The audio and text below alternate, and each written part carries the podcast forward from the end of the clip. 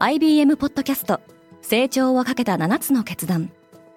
成長をかけた7つの決断とは今後3年間に世界を形作ると予想される7つのビジネストレンドについて IBM が何千ものクライアントとの対話に基づき提言をしたものです。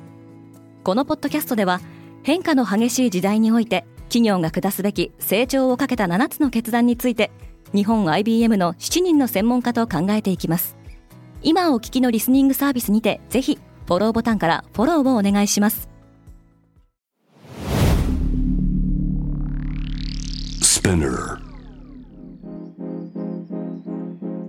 おはようございます。平野真由です。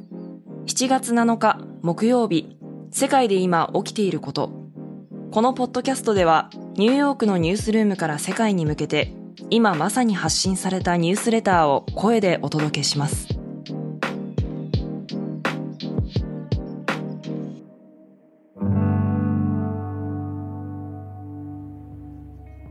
ジョンソン首相は辞任を拒否している。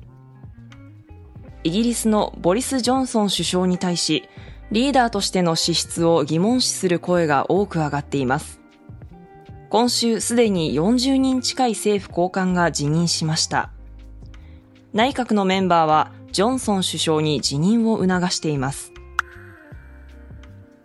EU の議員たちは原子力とガス発電の一部をグリーンエネルギーと呼ぶことに合意した。欧州連合の EU タクソノミーに関するこの決定に対して、環境団体グリーンピースはすぐに法的措置を取ると発表しました。ヨーロッパがエネルギー危機に見舞われる中、フランスは原子力発電大手の EDF フランス電力公社を国有化しようとしています。オランダの航空会社の広告が非難されている。環境保護団体は、飛行機は環境に害を与えない持続可能なものであるという誤解を招くキャンペーンを行った、エールフランス KLM のオランダ子会社を非難しています。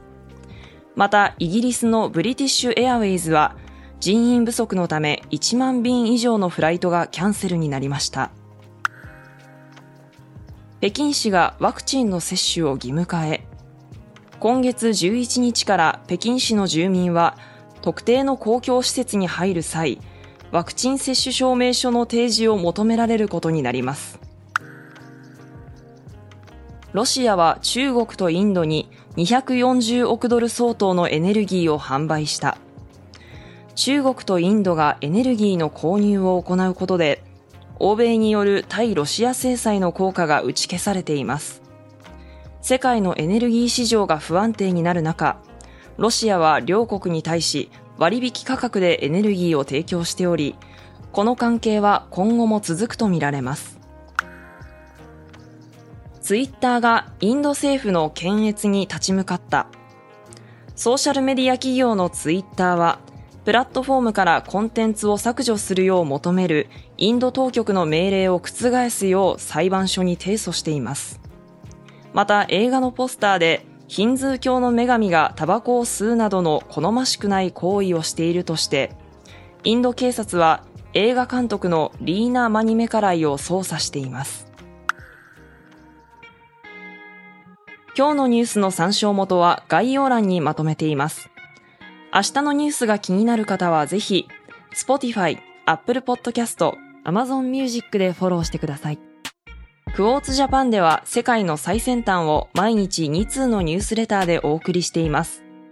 他にも世界で暮らす女性の喜びや悩みを伝えるポートレートオブミーがスタートしています。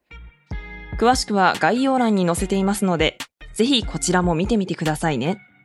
平野真由でした。Have a nice day!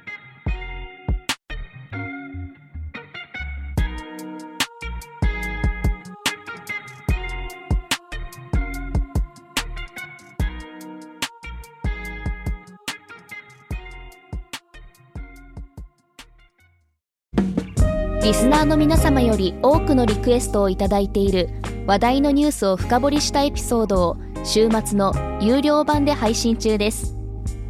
今なら1ヶ月無料トライアルを実施中。詳細は概要欄に記載しています。この機会にぜひ聞いてみてくださいね。感想ご意見もお待ちしています。